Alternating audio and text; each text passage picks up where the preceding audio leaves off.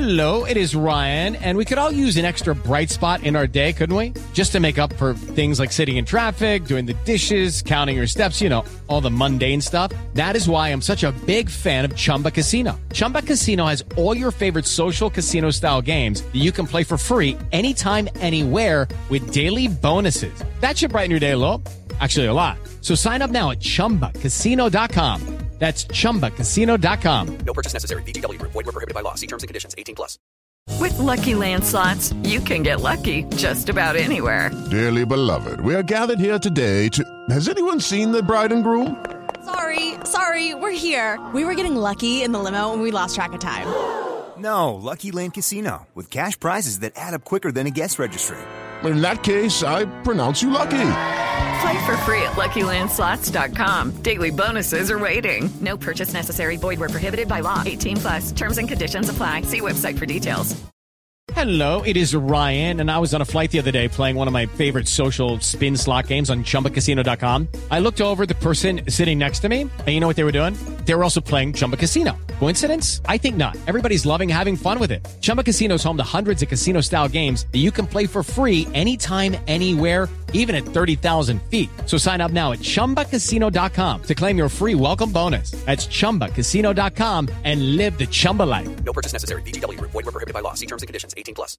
This podcast is part of the Sports Social Podcast Network. This podcast is part of the Sports Social Podcast Network.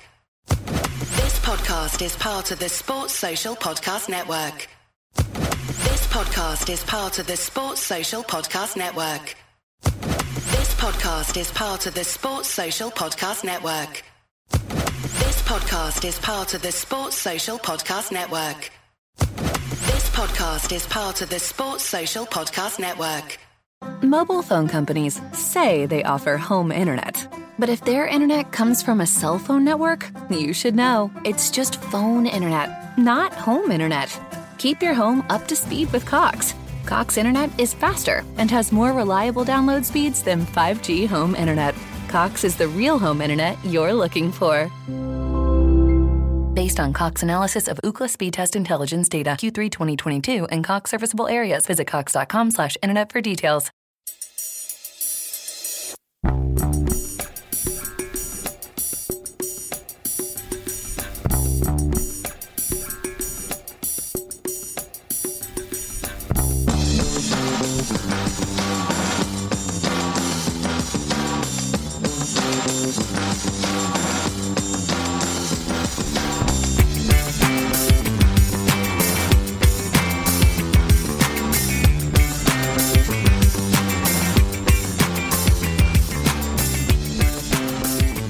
Back to a Celtic State of Mind. I'm Paul John Dykes, and today we have two very special guests. Uh, my co commentator is Colin Watt, and we have European Cup winner Paul Lambert and Simon Donnelly, both men who stopped the 10. How are you doing, guys? Yeah. Very good. Yeah, all good. Very good. Yeah, fine.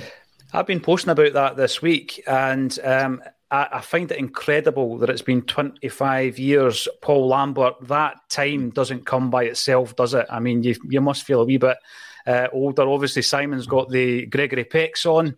Um, how, how are you feeling yourself, Paul? You in good health? Touch wood, yeah. I think that's the most important aspect for anybody is, is as long as you're healthy, that's that's the most thing. But you're right, the 25 years thing is is um it's a great thing. Time waits for nobody, and and it's and it catches you, and, you, and it will you can never beat it. And 25 years is a, a hell of a long time, but it was a monumental time. Just my I don't know Simon's opinion, but my time was the. Uh, I think that created a legacy for Celtic to really kick on because it stopped that 10 in a row and it protected the, the Lions history and, and what the club stood for. So, and Simon will tell you that Rangers team, I think, or that Rangers era was probably the strongest era that I'd played against in, in an old firm rivalry. You know, when I look at that, Simon, on that point that Paul's making there, I started going to the games in 1987 88, and we won the double that year. And I'm thinking, this is great. This is this is what it's like to be a Celtic supporter. But then I need to wait until the season that we're going to be talking about today to see another league win. Uh, you came in kind of in the middle of all that, you know, breaking into yeah. the side um, as well. And, you know, prior to Paul's arrival, prior to Wim Jansen's arrival, did you have a belief that, you know, maybe Tommy Burns would have brought the title to Celtic? Did you think he was building something special? Yeah, I think just what Lambo's touching on there, obviously about us preserving the Lisbon Lions nine in a row, but I, th- I, think it did start with, the, TB coming back to the club. Uh, I signed in '92, and again, as Lambo touches on there, a period where Rangers were really, really strong, uh, and we suffered because of that. You know, but I was there at the start of Tommy coming back to the club and bringing in some real quality players from abroad that helped the guys that were already there. And there was signs of us getting closer, you know, that none more so than I think 95, 96, when we only get beat once. Ultimately, too many draws, you know, uh, didn't get us over the line. And then just round the corner, you know, after Tommy Wim stepped in and, you know, the rest is history. But that, I think, was the start.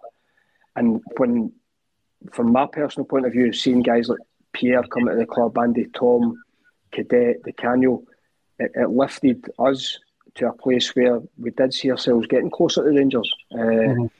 So yeah, it gave you hope. It did give you hope. But as I say, when when Wim came in in, in 97, 98, you know, it's an incredible story really because this guy here included, but there was so many new guys came through the door for us yeah. to click so quickly and, and, and win that league. It's it is an incredible story. Yeah, it definitely is. Yeah, Simon, I was just going to ask. Obviously, you spoke about the Tommy Burns side, and obviously, if you ask a lot of um, Celtic fans from that era, they'll say it's the greatest football they've seen Celtic play ever. It was just attacking football. It was the Celtic way. What was the yeah. difference between that side and the side that Wim brought in? What was the difference between the two coaching methods that eventually made Wim the guy that brought home the title and stopped the ten? It's a great question. Is, it really is a great question because I enjoyed to play both sides. There's some real talent in both sides. Uh, I think maybe there was more of a solid look about us in 97, 98. He brought in some defenders there. As I say, Lambo came in. Lambo and Craig Burley in the middle of the park that season were phenomenal. You know, they really complemented each other. Burley breaking into the boat. I think Butler must have got about 15, 16 goals. Uh, and it, we just seemed to click. We obviously had the guy up front that mm. came in and made such a huge difference for us. But we did, we, we seemed to gel. It's, it is a really good question because I look back to 95, 96, a lot of good players as well. Mm. But I think just too many draws. And now, when it pops up on your Twitter 25, 25 years ago on this day, and I watch some of the games back, the late goals, the important goals that we scored, it just seemed to all click in place in 97, 98. You know, when we're looking at it as, as fans, Paul, uh, it was a massive thing for us because it was stopping the 10. Some fans don't like calling it that. They like saying it was winning the one, but we were stopping that 10 in a row. Uh, the, the campaign started off with yourself in Germany. Um, Rangers spent £14.5 million that pre season. So when it was pitched to you that there was a potential move to Celtic on the cards, um, was it pitched to you that you were coming in to, as Simon says, be one of the building blocks to to prevent that from happening? Was that the sole focus of the campaign, or did you think it might have taken a season or two? I think you'd have to be born in the moon not to realise the pressure Celtic were under at that time because of ten in a row. That that never phased me. The the the, the Simon's obviously longer, so he they lads would know what it was like with Rangers' dominance of Rangers every time, every year, every year they're winning and winning. Uh, so the, the, the fear factor was never there for me. I knew the size of the club and knew the, a little bit about it, just knowing some of the lads from the Scotland uh, national team. But um, yeah, Vim, yeah, listen, Vim gave me a ch- he gave me a chat up in Aberdeen when I was playing with Scotland. And asked would I come to Celtic. And the first few times I said no um, because I was happy in Dortmund. Everything was good. I could have went anywhere at that time. But I always say to Dortmund, no, I, I really enjoy it here. And then things transpired uh, on different things, and then he, he tried it again. Uh, and I think, I think I think I signed in, in November time. I think, mm-hmm. yeah. And uh, I've got to be totally honest. I was terrible. The first few games, I was absolutely horrendous. Couldn't get a grip of it, and um, and uh, I thought, no, I need, I need to, I need to try and get the emotion for Dortmund away, and then and concentrate on Celtic because that was that was playing in my head, and uh, it wasn't until after we, we played Dundee United. Simon, remember in the cup final, and the, yep. the, the lads went, went on and won it. And I remember having a meet with them, and I think we stayed in um, Cameron House down down in Aye. that time. And I went to see them on the Friday, and uh, before he picked the team and I said to him, "Listen, don't play me. If you're thinking about playing me, don't play me, because I'm not playing well. Play Morten Wieghorst and Craig, because these lads have been playing well with these lads." I said, "I ain't playing. So if you're thinking about playing me, don't play me." And uh, he went, "Well, let me think about it." And I said, "No, I'm I want to make a decision for you. Don't I'm not playing well enough to play in your team. Let it go. And he did. He put me on the bench. I played about three and a half seconds of that game or whatever it was, and, and the lads done the done the job. But I knew I would I would find my feet. It was just, but I knew the challenge of Rangers was there. But the, the pressure never really really got to me because I, I, was an outsider coming into it, whereas the lads were there before knew exactly what what it was like the year before or the year before, where, where Rangers were winning and winning. All we had to do was I think, keep Simon probably said, I, I think we only maybe 15, 16 lads that, that could have performed that season. We didn't have a big squad compared to what Rangers had. We just had to keep everybody fit. once we done that, I thought we were a right good side. Yeah, I mean that game. That's a personal sacrifice I wasn't aware of, Paul. But hmm. um, I wasn't. Aware, by the way, I wasn't aware of that as well. Aye. Really Simon, uh, you were on the bench there as well. Did you go to? Aye, you know, you well, you, you, no, no, I never. I was desperate to play. uh, no, my my story for that one is uh, it's a wee bit different as well. But I'd started the season again through a wee bit of default because we were playing Tirol in Europe and Darren Jackson took on well. We were coming up from it might have been Cameron House again. We were coming up on the bus, and he took on well. He was starting the game. Subsequently, Vim came up to me in the bus says, "Listen, Darren Darren's not well. You're going to start."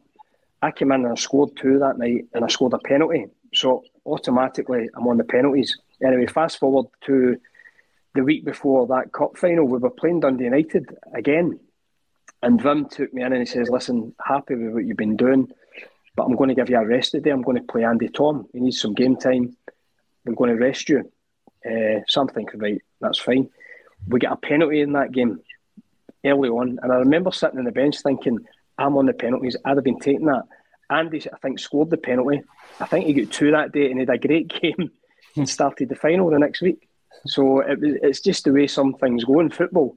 I'd been in good form he decided to take me out and rest me, and Andy started the game the following week.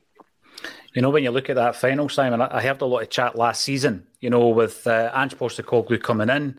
His last managerial post had been in Japan, similar to, to Wim Jansen. There was yeah. a League Cup win. It seemed to galvanise the side a bit. D- did you see any kind of similarities or comparisons between the two campaigns last season when, when Ange came in? I did. I did, I. Even, even the start. Even the start when he comes in at Tynecastle and he gets beat. We, we had the two games, Easter Road, and then we get beat against Dunfermline to start the season with no points, with a new manager, all these new players coming in. I keep saying this should be a film, this particular one season. Now, now we're, we're obviously doing it as a, a show at the end of or the middle of May, but it's it's a remarkable story. And I did last year as it was unfolding, you could see all the similar similarities. Mm. Thankfully, uh, and just stuck about because, as we know, Vim was there and he had his reasons, and, and unfortunately for us, he moved on straight after that season. Yeah, I mean, looking at his career as well, Paul. Um, obviously, he, he, had played against Celtic in the 1970 European Cup final. He had appeared in two World Cup finals for the Netherlands. Was there anything he could do as a former midfielder uh, to tap into your own psyche and, and assist you as a coach as well, Paul? Again, Simon you, he was really calm. Vim. He never, I mean, I can't remember him ever uh, raising his voice at anything, you know, and he, no. he put it in a way, I think Simon said there, he, he told me no playing. I, I, always remember him saying, to, and God rest him, Phil O'Donnell. He walked by Phil O'Donnell in the corridor one day before he named the team, and says, says to him, You're not playing today, Phil, do you understand? And walked by him. And Phil was starting for words if they say, What do you say to that? But there's no there's no comeback to that. And I always think when you when a manager comes in, especially the level he played at, and and I mean you read his his what he's done in his game or what he did. It's actually, and I only really noticed this maybe a few months ago. What Wim Jansen has won and what he's done as a player is extraordinary. With, with the titles and, the, and World Cup things and things like that. And I always think if Johan Cruyff turns around and said he wouldn't have been the same player, Wim Jansen never played behind him, he must have been some player. Uh, but you'd never thought that the way he went about it, Simon. Eh? You'd have thought he you know, was, so he, was so so Yeah. humble and Yeah. the humility. He never ever. There was one time I don't know if you remember. There was one time, and I wish I could remember who it was. Was getting a wee bit above their station at training with him. I don't know if it was maybe before you arrived, but we're up at Barrowfield, and I don't know who it was. I wish I could remember. And he just turned around and says, "When you've played in two World Cup finals, maybe you can come back and speak." to It was a perfect. It was a perfect put down. But he said it in a way, you know, we're all decking ourselves laughing. But that was the only time that you ever, I ever heard him refer back to his own career. You know, and we were we were we were, we were ignorant to an extent when he came in, because there'd been other names uh, linked with the club, and Wim Jansen came in. But then when you do strip it back, as Lambo says there, and I've read bits of his book since as well, this guy was a top operator. Mm-hmm. You know, he played in two World Cup finals.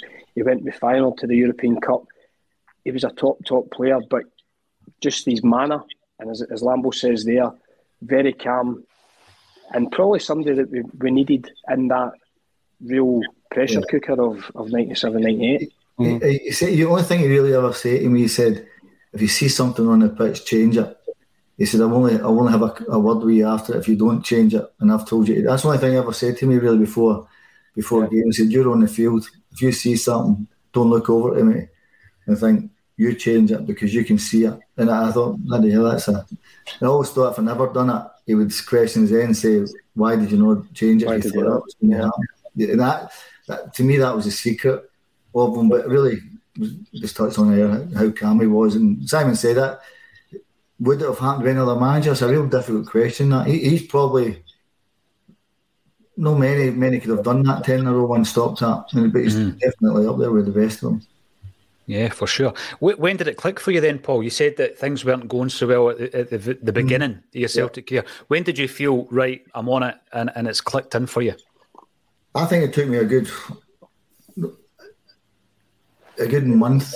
I think just before the Rangers game, I was starting to find my kind of feet. The the one we beat them two 0 at, at Parkhead. That that's when I was starting to kind of get a grip it, uh, of it. But I knew the that game where the Craze goal had, had won that game for us. That was that was enough. All we had to do was try and beat them, and it pulled them back into the into their fight really. Because Hearts were still hovering about at that time, weren't they? Hearts were still Hearts Yeah. were a good team at that Yeah.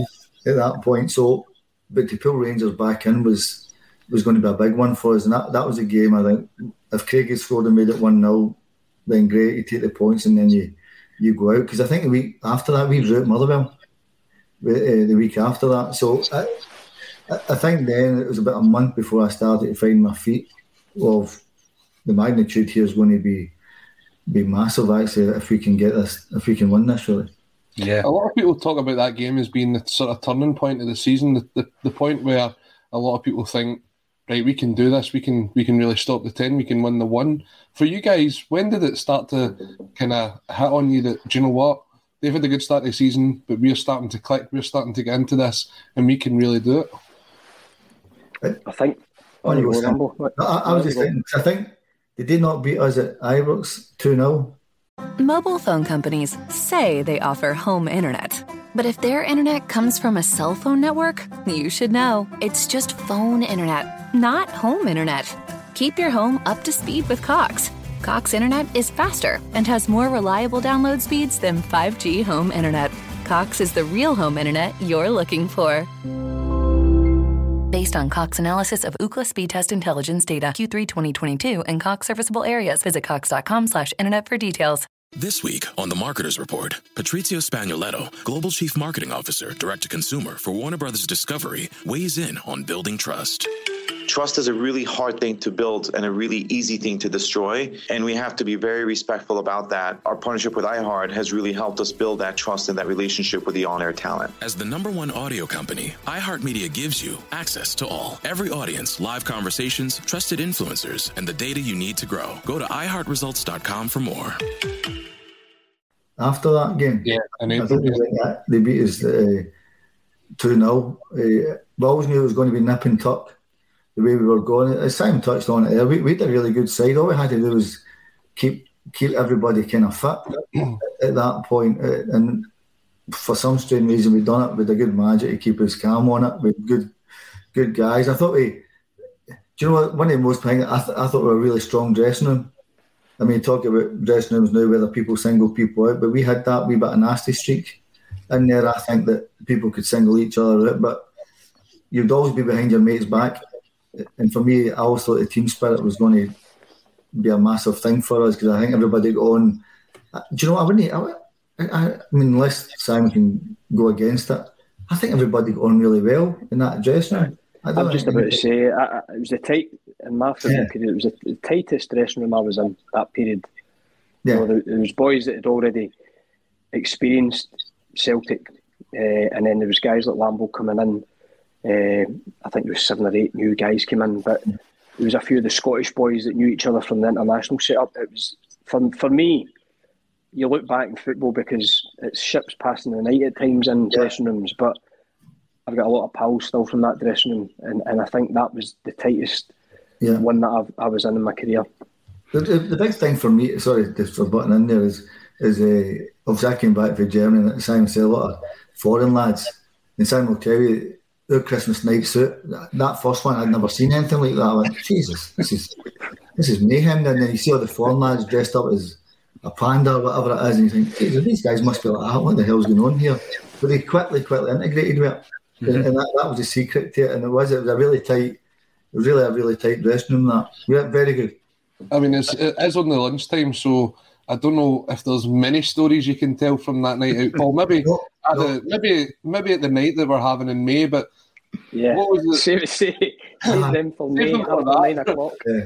Keep, keep that one a secret. That just, one. just remember we're before the watershed here, but um, no, it's obviously you're saying it's, it's a tight dressing room. You can actually see that now with the current Celtic team. You see with Callum being the leader, even guys like Greg Taylor stepping up over the last couple of months, integrating a lot of the foreign players that you're speaking about. It is quite scary how much there is similarities between the team in 97, 98 and the current team. And you, you kind of wonder how much of that success this time round is down to the manager as much as it was Wim. And you wonder if Wim had stayed on and there wasn't Dr. Joe and there wasn't that sort of period where Rangers continued to outspend, what do you think that team under Wim could have went on to achieve? I think if, if Vim had stayed the way probably Ange's doing it and now, he's tapped into the, the, the Asian market. And all the lads have done brilliant. I mean, I don't know if the lads can speak English or, or they understand it, whatever. Or they, they, but they, the good thing is about them, they, they've got a few that, that know each other that they can lean on. Plus, they have the, the Scottish lads or the British lads that they can they can hang on to things with. We we had it with uh, Reggie was there, Henrik was there, Big Rieper was there. Uh, I'm trying to think who else came in at that point. Uh, Enrico Annoni was there. Obviously, Rico was still there, yeah. yeah. was, was still there. So, the, and the foreign lads really, really took to it. Where I think the Scottish lads, they had that little bit of steel and nastiness in them to, to help them. They gave us a wee uh, magic gold dust. And Simon touched on it there. Listen, Simon could score. Don't don't don't think for one minute he could get us a goal or, or Henrik or Harald Brattbakk or whatever. And, and when you look at that, you think, dear, oh we, we, we have got power up front. We just had, Simon said there, I think the, the defensive side it was probably a rock behind us. And we had Gildy, who I know it, ta- it takes a ribbon at times, but he, he, played some really good games for us and, and done done great for us. So defensively, we were we were strong. Rieper, Rieper would would kick the ball, I mean, into Rose Ed and think that was that job done. When you look back on it, it was. And Stubbs beside him was was excellent. So, and then Rico played. in the game against Rangers, I remember the 2 0 game. And Noni was absolutely fantastic that night because he man Mark Laudrup and he never gave him an absolute kick of the butt. That, that for me was the key to the Yeah. game was Annoni against Laudrup because he was outstanding Annoni. Yeah, for sure. I remember uh, getting the opportunity to ask him about that, Paul. And he says that because he had played in Serie A, he had marked Brian Laudrup's brother. He says, and if you could mark his brother, you could mark Brian. A Uh, because point. obviously uh, he, was a world class player.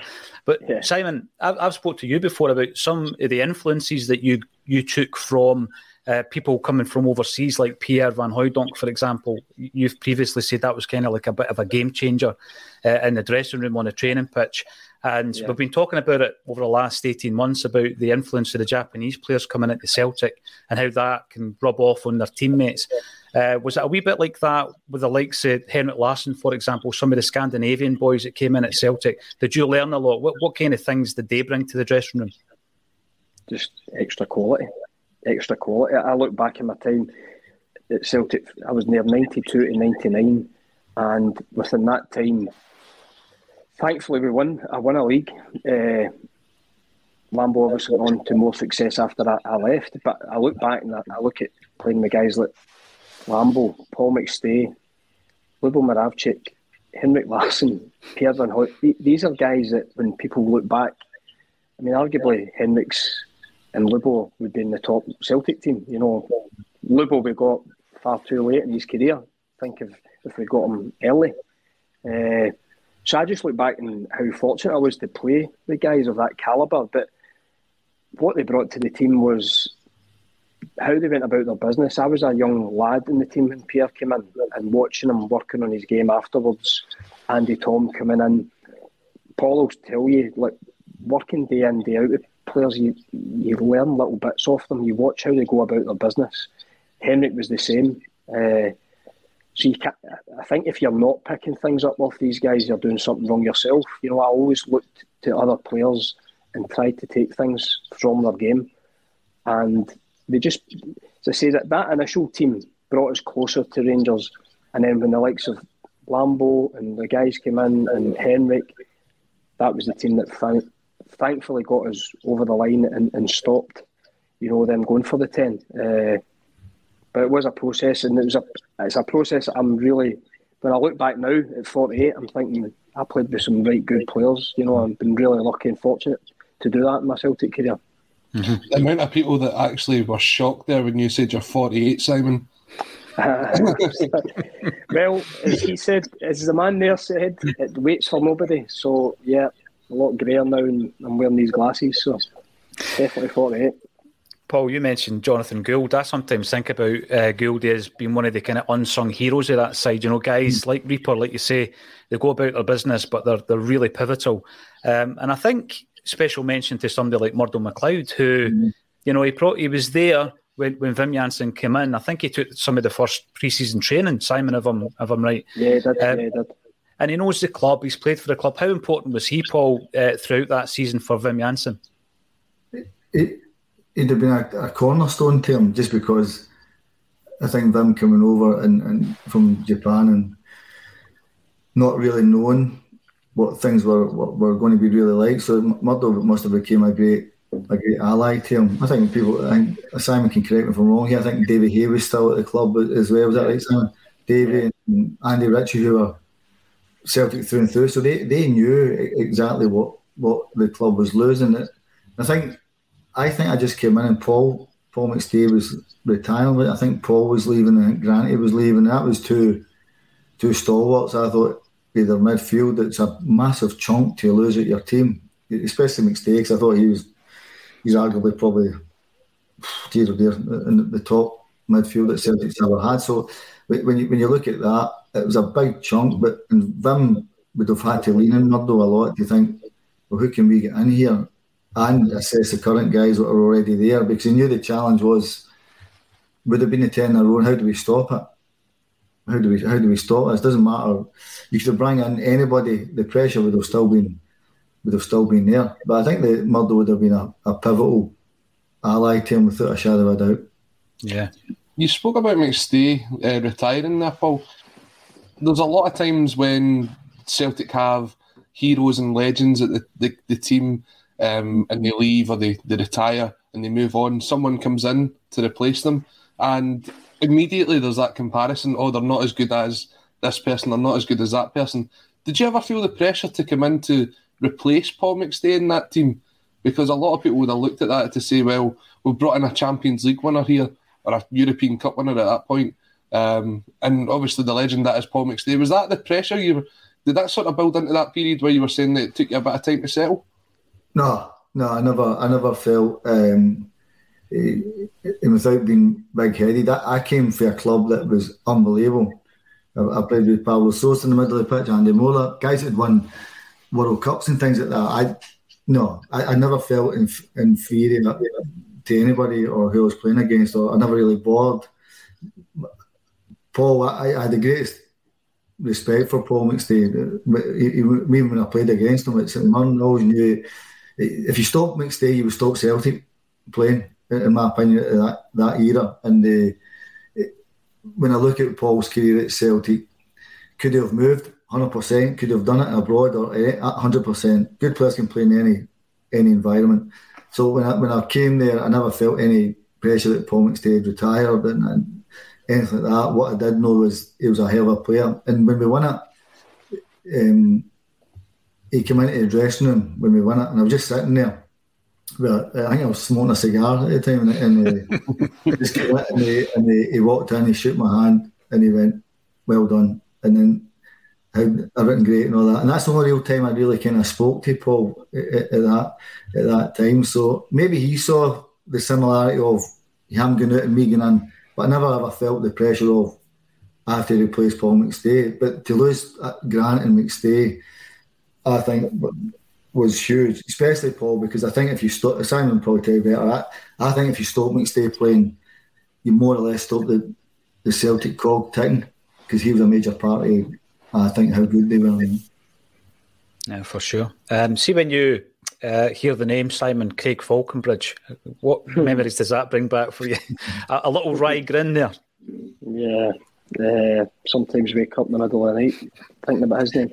Uh, no, just listen. That would have been, from a personal point of view, obviously, East End Park the week before. I think it was the first time it was in our hands. Rangers had slipped up against Kilmarnock, uh, and we were playing the following day. And yeah, it just wasn't to be. You know, with what 10, 15 minutes left, it did.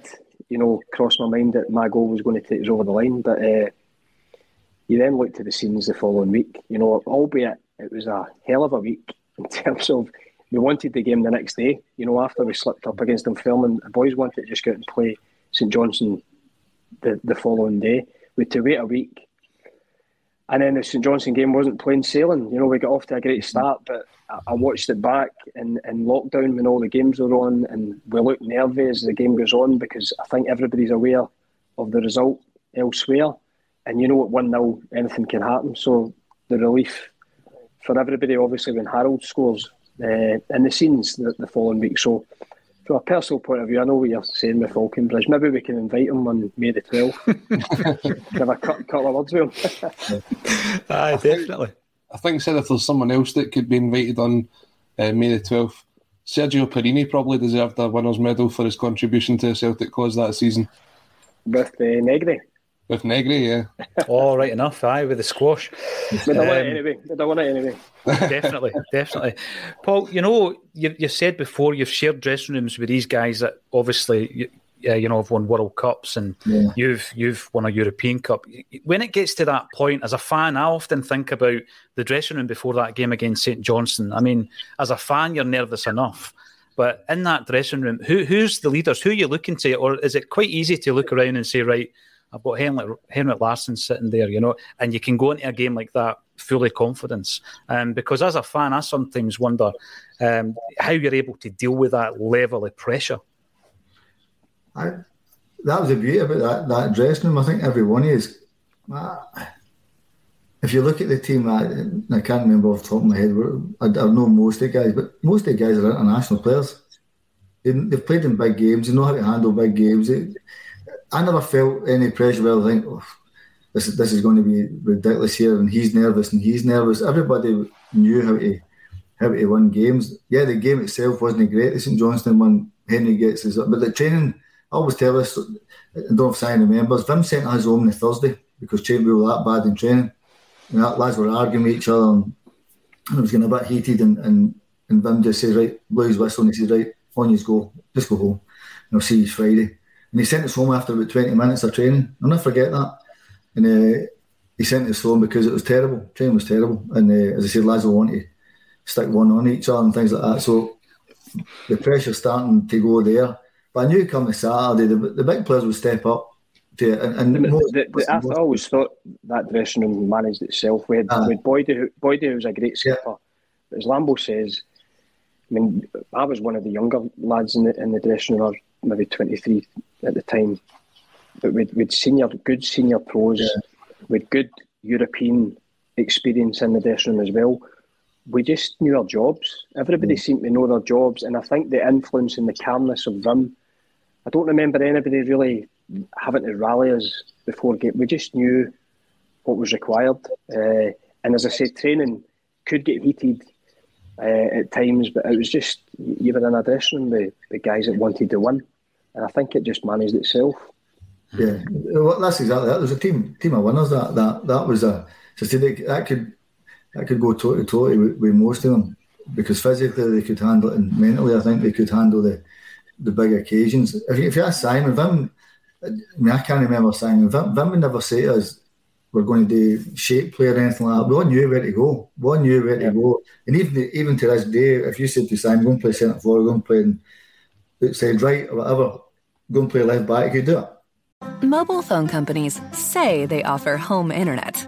But if their internet comes from a cell phone network, you should know. It's just phone internet, not home internet.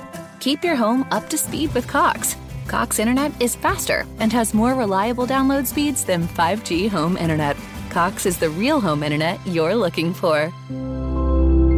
Based on Cox analysis of Ookla speed test intelligence data Q3 2022 and Cox serviceable areas, visit cox.com/internet for details. It's the Marketer's Report. This week, Patrizia Spagnoletto, Global Chief Marketing Officer, Direct to Consumer for Warner Brothers Discovery, weighs in on the difficult task of building and retaining consumer trust. Trust is a really hard thing to build and a really easy thing to destroy. And we have to be very respectful about that. Our partnership with iHeart has really helped us build that trust and that relationship with the on air talent the best thing for us to do is to build a relationship with our consumers. And if those consumers have a relationship with the DJs that are on air, then we want to build on that. House of the Dragon, which was one of our most successful, if not the most successful campaign we've ever done for a show, audio was a core part of that. As the number one audio company, iHeartMedia gives you access to all. Every audience, live conversations, trusted influencers, and the insights and data you need to grow. Not just a media company, iHeartMedia is your access company. Go to iHeartResults.com for more.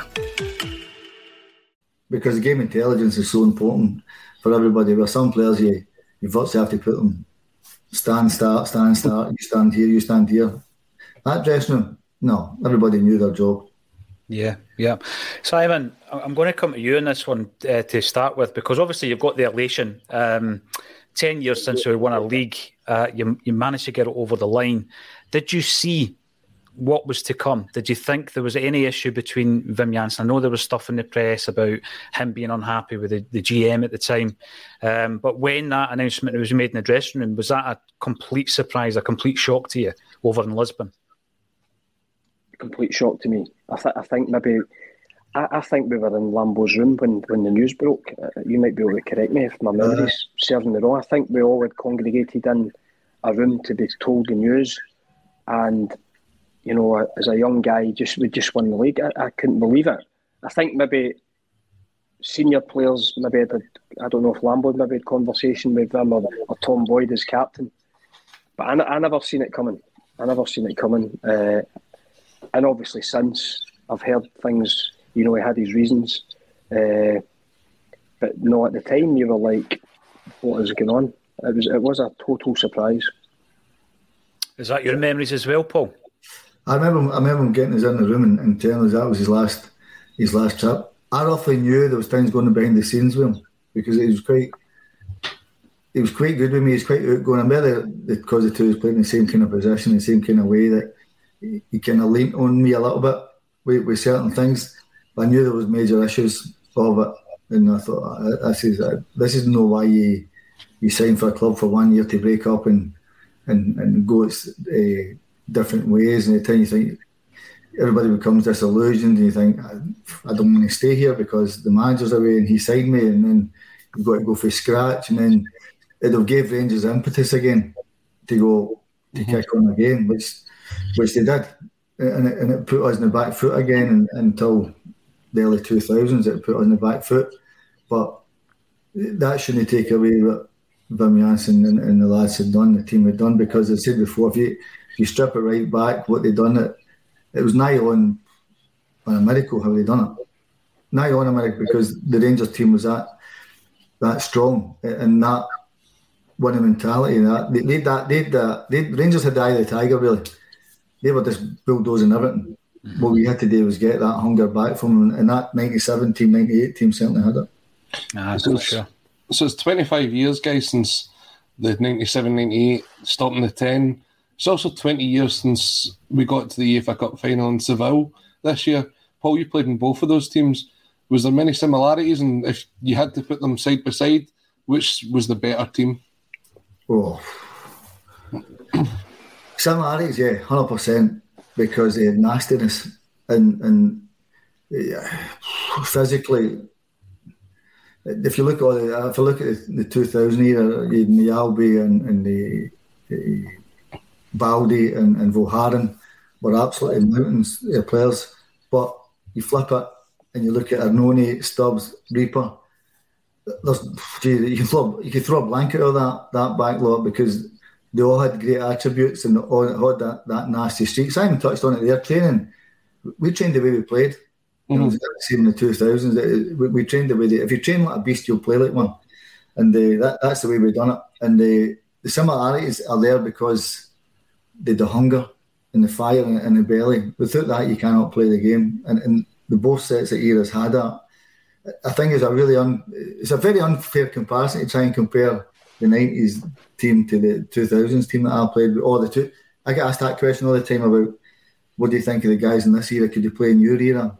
Good players can play in every era, but you can never compare because there's a different era. But good players can play in different eras. But the the 90, the 97, 98 team would, would Simon Donnelly get into Martin O'Neill's team? 100%.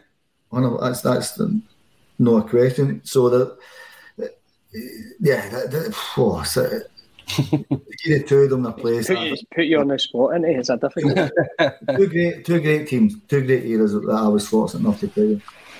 Simon, I'm going to ask you a wee question here. I was watching Paul's uh, pile driver against Rangers in the 2 0 game uh, during the week there, and it's the that moment where the ball bursts the net, and it's just that instant elation in the in the crowd. It's, it's what you love football for.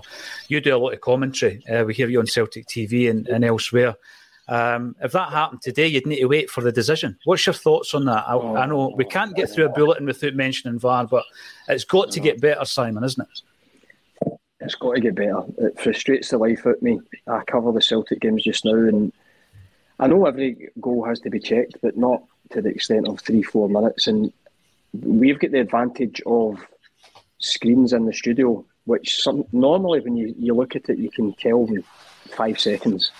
And it's taking three, four minutes, and we've got fans outside looking in, and it's it's taking something away from the fans' experience. That goal that you're talking about with Lambo they would have stripped it back to something two moves before, you know, try to look at a foul or something. It just it's taking something away from the game. I get that they're trying to get decisions more accurate, but it's it's Kyogo scored two goals recently and he, he, he couldn't celebrate them properly because they had to strip it back. The guy plays on the edge, he plays on the shoulder of defenders. But the goals were onside.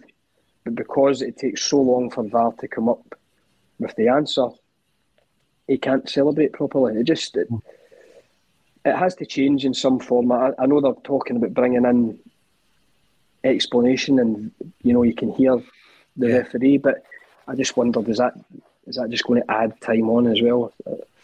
It takes something away from the spon- spontaneity of, of football for me. Yeah, for sure. Mm. We've got a, we've got a question coming in actually from one of the viewers, Paul. This one's from a, an ACSOM contributor, Laura Bradburn, who would have loved to have been here today. Afternoon, lads. Question for Paul. Thoughts on Aaron Mooy? Paul himself knows what it's like to have a French superstar in his back pocket. Like we all know who they're talking about there in the European Cup final. Um, what a season Aaron Mooy's having, Paul. It, it, I think, um, listen, I think the Celtic midfield is really good, and I think he's got incredible options there. The manager with, with, um, with the lads, I think Callum's obviously a stick on it. Seems to play all the time. Hatate seems to play all the time. You've got O'Riley and Mooy and Turnbull and another lad that just signed. So they've got a really good strength and balance in the midfield. He, he, he does some great things, Aaron Mooy. I think he had a really good World Cup anyway. I think he's just took that form back to Celtic, which is which is great. But he, he's always been a good player because he was good down at Huddersfield. He a really good down, down this neck of the woods. Um, and it was just him probably finding his feet, what Celtic's like. So he's um, no, he's a, listen, a really good good footballer. Where, but he's, I think he plays with really good players in the middle of the pitch for him, which will make it make it easier for him. Yeah. Paul, it's been a, a wee while since we last spoke, and um, we last spoke. We talked about management, and it's been a, a while now since you've had a mm. managerial job. There's jobs opening up in Scotland, like the Aberdeen job, and I mean Dwight Yorke is putting himself forward for it, and um, I don't think his coaching credentials quite are anywhere near the standard of yours. If you were given the opportunity, would you come back into management in Scotland? Uh, listen, I'm, I'm happy. I'm, I'm doing I'm doing a lot of stuff down down south at the minute, which I really I really enjoy. Uh, I've had the opportunity to go back in down here, which I've said no. I've had some things abroad which uh, wasn't right for me at the minute. So uh, at the minute I'm, I'm happy where I am. I'm not one of the ones I'm going to put myself shout to the rooftops. I want that job or that job. No, I'm happy. Uh, the minute something comes up and I think it's worthwhile, then I'll go and I'll go and look at it. I've got a wee question for the Perrys. It's on the, the subject of uh, European football. And, you know, I'm not taking anything for granted, but obviously Ange is doing so well domestically, and we always look ahead to uh, the European campaigns. Simon, there was a, a, a tie against Liverpool in that 97-98 season that I think it showed your quality as a team. You know, the two each game, the nothing each game. Um, and Ange must have one eye on European progression from what you've seen so far, do you think it's something that we can progress in? Uh, I mean, I, I, was I was pretty happy with some of the performances in the Champions League this season. We didn't get the results we wanted, Simon. but what's your take on that? Do you think it's something we can improve on next season? I think so. I think that's part of uh, Ange's project as well. I think he said that he wants to establish himself in the Champions League, but it's it's easier said than done. You know, with the finances round about, football these days, you go back to Lambo's team of the 2000s, you know, Martin O'Neill's team, I thought came really close to doing. I know they got to the, the final UEFA Cup, I'm talking about in the Champions League, they came really close to, I think, getting into the knockout stages with that team with Henrik Larsson at the top of his game. Who knows where they could have went. I think the challenge for, for Ange now is to keep moving forward with the team. His recruitment has been brilliant up until now, you know, really exciting. I covered the Real Madrid game for 60. You can argue, yeah, 3 0 Real Madrid, but for 60 minutes, Celtic really played.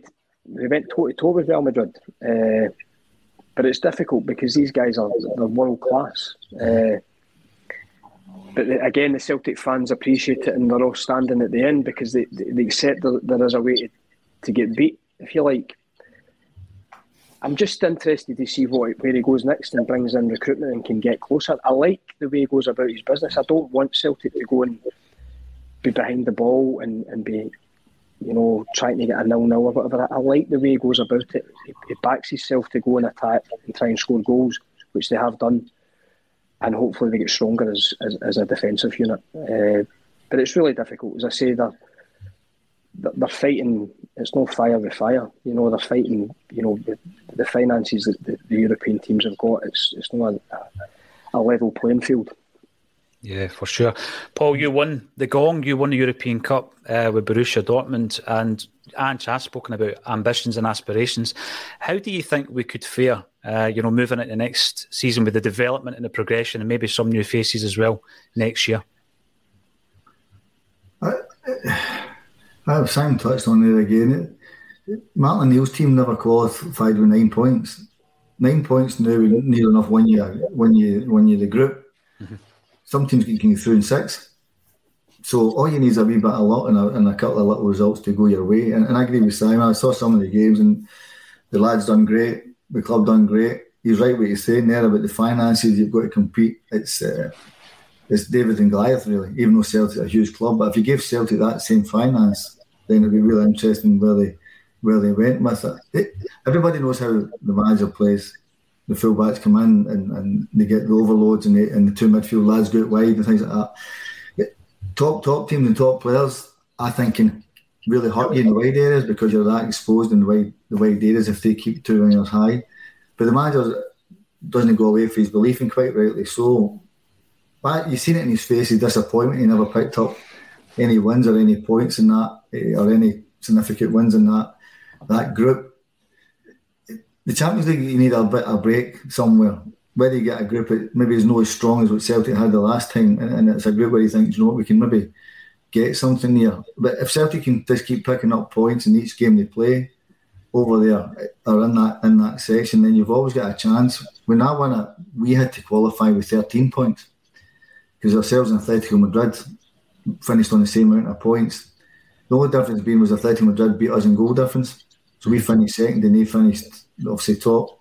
Then we had to go and play Auxerre and, and then Manchester and then obviously the final. So you need that little bit of a break in there uh, with it at certain times. But when you really want to hit that level, a top, top European football, one, you've got to be so cute without the ball because you get runners want to go behind you and you can get attracted to the ball and the guys drift off your back or somebody does a step over and fires into the top corner. You're playing against different animals when you leave your domestic league, as Simon knows, when you go into European stage, you're playing against you're playing against top top top players where they might not be in the game for at least 30, 40 minutes, and then all of a sudden bang, it's a goal, and you think, where's that came from? That that's the difference between the top ones and the the ones that aspire to be there. But they're not a million miles away for trying to get a group section. I think that's the next stage for the managers to try and just if you get out that group stage, then I think he'll get loads of plaudits because he's playing well enough. He just needs to go that extra yard with it. Whether he thinks new guys need to come in and help, I'm pretty sure he'll know who he thinks can can help him. One of the things you, you mentioned, Paul, about the 97 team, the Seville team, was how they had that bit of nastiness about them mm. that sort of got them there. I think if you look at the, the Celtic team just now, there isn't really that nastiness about them. They're a very technically gifted side, very mm. skillful side. Do you think in the coming transfer window in the summer, especially ahead of Europe, that's something Ange should look to to try and have more success in Europe is to have someone like that. There's always been that sort of talk that we've never really replaced Scott Brown and what he could bring to the team. If things get nasty, he could get involved. Is that something we should maybe look at for the summer? Do you know, I don't know because I don't know the Celtic dressing room. I don't know what the guys are like. They, they could be animals in there. I'm saying from my time and Simon's time and the 2000 era and, and even my time with, with Scotland or, the, or Dortmund there was always arguments there in the dressing room at half time or, or full time, whatever is it always. That that's that's normal for for any team that wants to win. You you've got to be you have got to be a, a certain animal or a certain type of player that you can point the finger and think, right, okay, I'm going to take this on the chin, or or then we let it go because we go and try and win the next game.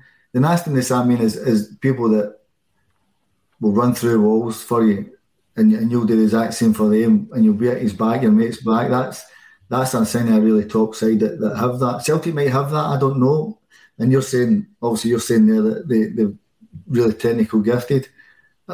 You'd like to think if things wasn't going in the dressing room, somebody would point the finger. If you, mm. you, you, because that's how you win trophies. Simon will tell you, you've got, to, you've got to have that nastiness to win trophies to to get that at times. And put it this way, if I was getting my backside felt on a pitch, I wouldn't want to stand thinking, oh, my mate's really nice to me, thinking, oh, it's all right, you'll be mm. fine. You'd expect somebody to kick you in the, the backside to, to give you one. So uh, it's a real difficult question because I don't know the dressing room from my time, 100% arguments and nastiness. Even though I was growing up as a 15 year old, I saw fights in dressing rooms, which which uh, which were men, were crazy things. So, but would you get that now? Probably not but the game's changed and, and people change. So it's um, Mobile phone companies say they offer home internet.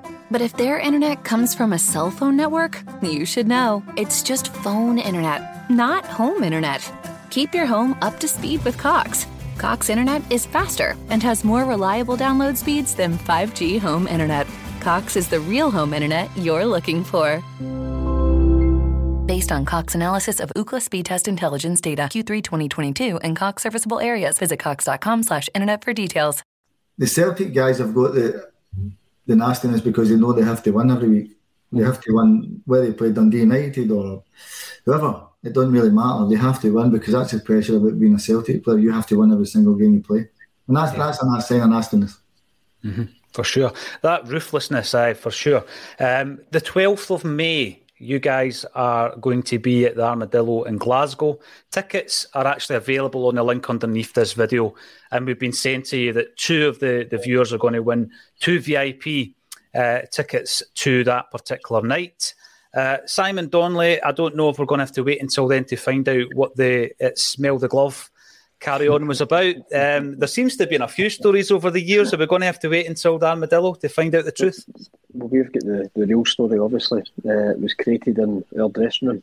But uh, yeah, I'm thoroughly looking forward to the night. I think these these things don't come around. I remember uh, us celebrating 10 years anniversary, which is absolutely mind blowing. We're now going for the 25th. But it's brilliant because are like ships in the night, you know, in dressing rooms, you know, when you go to a different club. It's a great reason for us all to get back together. It's a special, special season in the in the club's history. So it'll be great to get uh, the fans there and, and see the boys. And I'm thoroughly looking forward to it. Yeah, for sure. Um, our friends at, at, First Star have given us a couple of VIPs. So all you need to do, keep watching the channel, subscribe to the channel, and if you want to buy tickets and see Simon Paul and some other guys, pay tribute uh, to the late great Wim Jansen. Then the ticket link is underneath this video. Uh, Simon Paul, it's been an absolute pleasure. It always is a pleasure to speak to you guys about your Celtic careers. Thanks for your time, and hopefully we'll see you on the 12th of May, guys. No problem, guys. Thank you. Colin, what, what an absolute privilege it is to have Paul Lambert and Simon Donnelly join us on a Celtic State of Mind. Two great Celtic men, um, some great stories, and I'm sure there'll be more on the 12th of May. So if you haven't got your tickets already, as Paul said, it's in the description, get them now.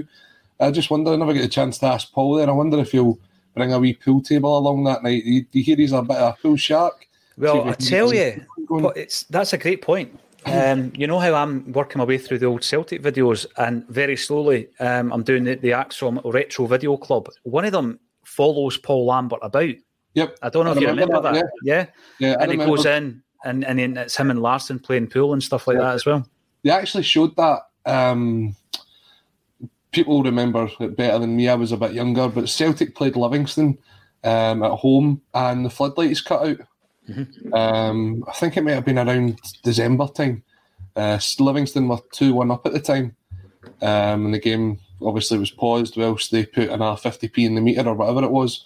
Um, but on the big screen, they showed that video, um, and they showed that Paul picking up whoever it was he took to training, and then playing Larsson at the pool. And yeah, so I'd be interested to see if he'd he'd bring that back. And if memory serves me right, Celtic won three two that day with a goal and injury time. There you go. You're- You've got a good memory, Colin. Look at this, Tony McCann, PJD. Stop with the soonest for sure impersonations.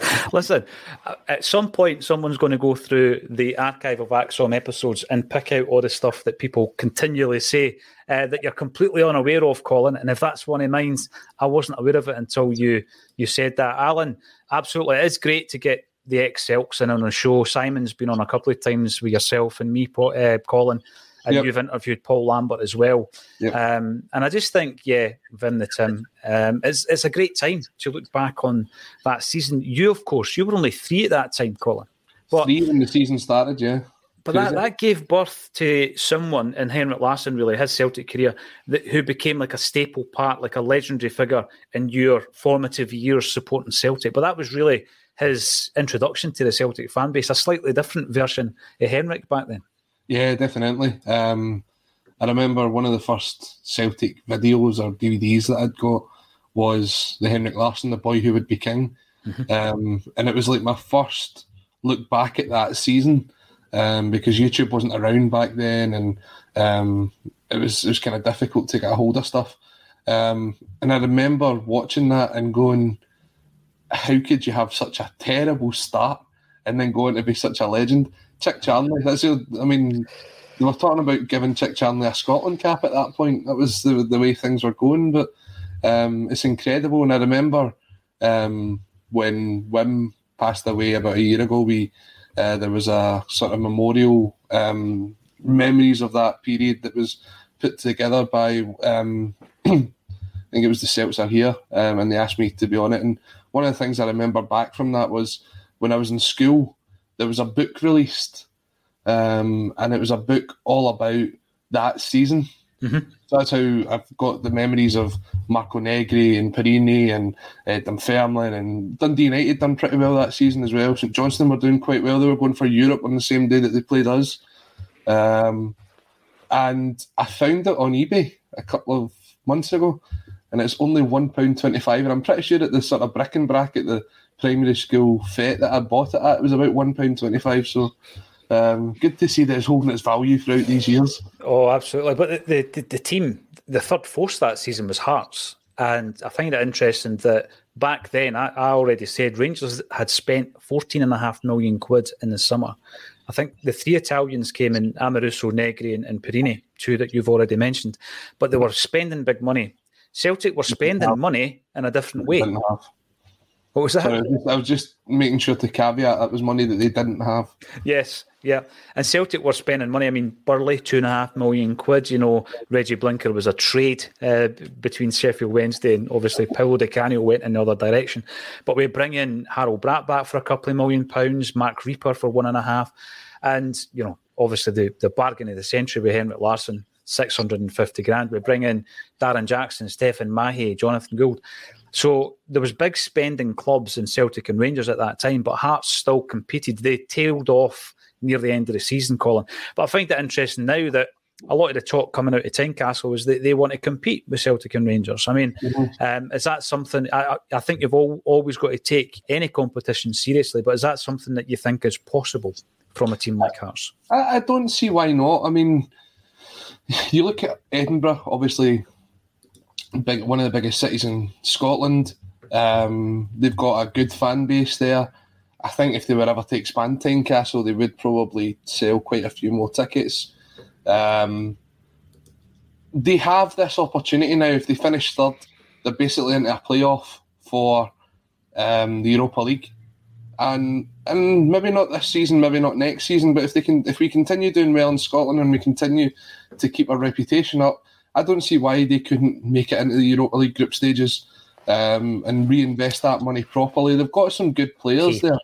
Um, they for have sure. players there, yeah. and for sure. All it takes is one bad season, one bad season from either half of um, Glasgow, and they could find themselves in the Champions League the way things are going just now. So I, I don't like this idea where other teams in Scotland say the gap's too big. The gap's too big work on it, improve yourself. Yeah, yeah, I believe that. I do, Colin, and I've said it quite a lot of the time. Sometimes, you know, you go in, you look at different clubs at different levels, and you can see. And listen, they might just say, "What do you know? You're not a." You know, a Mm. CEO, you're not a GM, but a lot of the things I was seeing when I was looking at the um, situation, for example, that Dunfermline were in, uh, 11 years ago now. And, and, a lot of it seemed pretty obvious from the outside looking in that there was opportunities that weren't being capitalised on. And it's not always constantly going back to your, the same group of fans and asking for more money and more money. It is about slowly but surely expanding that fan base and doing it in a creative way. Uh, and I know that Alan Burrows, who's obviously made the, the move over to Aberdeen, Colin, he was working really hard and done some brilliant stuff at Motherwell, for example. That's a great move for Aberdeen. Mm-hmm. I mean, I think he'll totally rejuvenate them, um, and they need it at the minute. By the way, fair play to you for throwing that grenade at Paul Lambert. You want the Aberdeen job, mate? Ah, ah just, just throw that one in. It. Got to try it. um, get a wee clip we can put on our shorts channel. Um, but no, I think with Burrows coming in at Aberdeen, um, certainly what he done at Motherwell was tremendous. Mm-hmm. Um, and I think, but on a bigger budget, on a bigger scale, You can do a lot of good things up in Aberdeen. Aberdeen again, it's a With city. potential. Of apathy. It's a city of apathy up there. They still get 16, 17,000, but look at how many uh, seats they filled at the cup final at Celtic Park. So when they've got a successful team, the fans will turn up. So it's all about getting it right up there. They've got Dave Cormack who does want to put the money behind them. You've seen that with the money that Jim Goodwin spent this summer. They're another team that could be pushing for Europe that could do well if they got a, a European run. Uh, They've done pretty well, Colin, with um, selling players as well. You know, Yeah. when you think he, uh, players like Ferguson, who I knew you were his biggest fan, Lewis Ferguson. I, I was a fan. I liked Lewis Ferguson. Um, they've done well with, with McKenna, didn't they? Um, Mhm. And who was the young, the the fullback? Calvin Ramsey as well. Calvin Ramsey, yeah. I mean, they have done a bit a bit of good business as well with players coming in and being sold on. I think there's potential there, so uh, we'll keep an eye on that. I, I just want to bring in some of your comments. I appreciate that we normally bring in a lot more. Um, with obviously Paul Lambert and Simon being here today, it was a wee bit different setup, a different format. Studs Lanigan, great stuff there. Must watch again. Yeah, it was. It's uh, always an absolute pleasure to talk to anyone who pulled on the green and white hoops for, for real. Paul Andrew Martin, great win for ACSOM. That was magic. Well in. Um, I, I, I love the two different personalities between Simon and, and Paul as well. Well done. Two fantastic players and great guests. Thanks for tuning in, Keith. Uh, and Robert Highland, nice surprise this afternoon, actually, from two Celtic greats. Um, and I think he's talking about the ones who are no longer on the screen, Colin, for sure. Uh, to say- William Kennedy, sorry. I was going to say the thing with Paul is he's very. Um, you can tell he's very composed in front of the camera. Yes, he, he speaks very, very well. If anyone hasn't seen the interview that I did with him, what was that about eighteen months ago now for the That was- channel? Yeah, Um, go and check that out because he talks really well about his former teammates, uh, guys like Stephen O'Donnell, um, talking about how they combat the sort of issues of mental health in football as well. So it's a, it's a really good eye opening interview, um, and I recommend everyone go check it out. Not just because I'm in it, but Paul speaks really, really well. And while you're on the channel, um, subscribe because we're going to be giving away a couple of VIP meet and greet meet and greet tickets, and it's uh, on the, the 12th of May at the Armadillo. It's a tribute evening for the dearly departed Wim Jansen and that great side of 25 years ago. Um, and the organisers, First Star, have given us these VIP tickets this week. We're going to be giving away those tickets tomorrow to someone who subscribes to the channel, be that a new subscriber, someone who's been in here for years. Everybody's put in a pot, and we'll draw the winning ticket out. Um, and hopefully, we'll be able to have some more guests from that team. I'm not going to give you any names at this moment, Colin, but there might be another couple coming up over the next two weeks um, as well. Swede would be lovely. That certainly would. If you want to buy tickets for the the uh, the Super Swede and the rest of that team, underneath this video is a link. Click on the link, and that will take you to the Armadillos uh, website. John Francis is asking where JP is today. Uh, the Music Man JP John is on music duty uh, somewhere in the world. And he is with, with one of the bands that he works very, very closely with.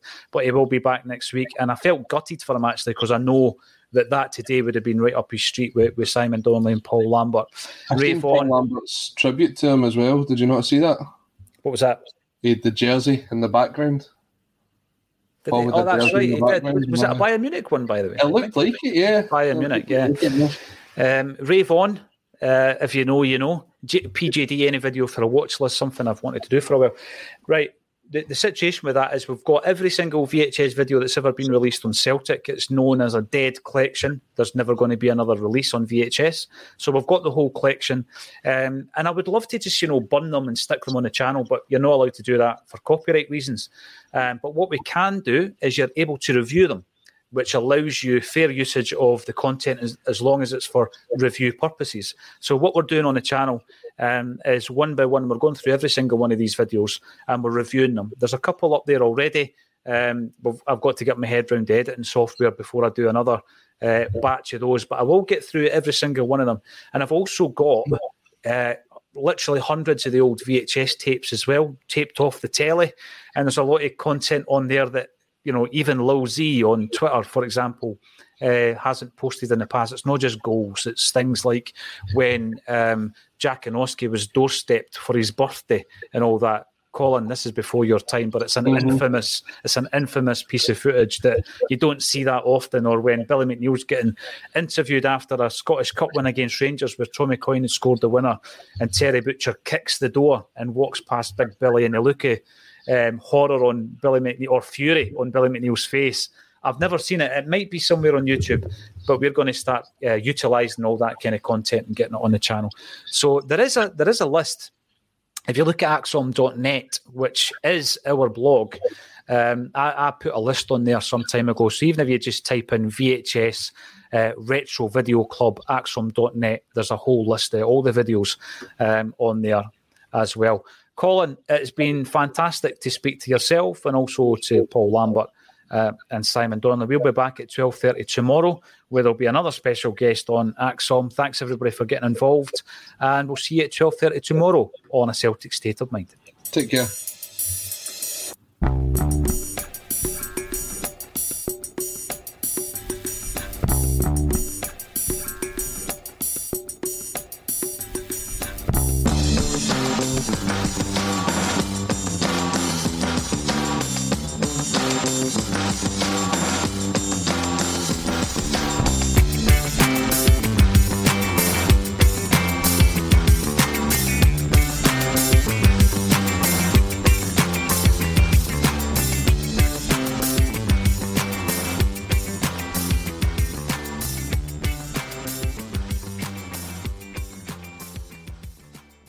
Mobile phone companies say they offer home internet. But if their internet comes from a cell phone network, you should know. It's just phone internet, not home internet. Keep your home up to speed with Cox. Cox internet is faster and has more reliable download speeds than 5G home internet. Cox is the real home internet you're looking for. Based on Cox analysis of Ookla speed test intelligence data Q3 2022 and Cox serviceable areas, visit cox.com/internet for details. As the number one audio company, iHeartMedia gives you access to all. Every audience, live conversations, trusted influencers, and the insights and data you need to grow. iHeartMedia is your access company. Go to iHeartResults.com for more. Sports Social Podcast Network. Sports Social Podcast Network. Sports Social Podcast Network. Sports Social Podcast Network. Sports Social Podcast Network. Sports Social Podcast Network. Sports Social Podcast Network. Sports Social Podcast Network. Confidence starts with loving who you are. And when your skin feels nourished and glows on the outside, you naturally radiate confidence from the inside. Give your skin a glow up with Osea's clinically proven Mega Moisture Duo. This ultra hydrating body care features two of Osea's best sellers, Undaria Algae Body Oil and Undaria Collagen Body Lotion. These seaweed powered heroes use skincare level ingredients normally reserved for your face for results you can see and confidence you can feel. Osea has been making clean, clinically proven seaweed infused face and body care products for over 28 years. This luxurious skincare is vegan, cruelty free, and climate neutral certified, so you never have to choose between your values and your best skin. Glow from the inside out. Get 10% off your first order with code GLOW at OseaMalibu.com. That's O S E A Malibu.com code GLOW.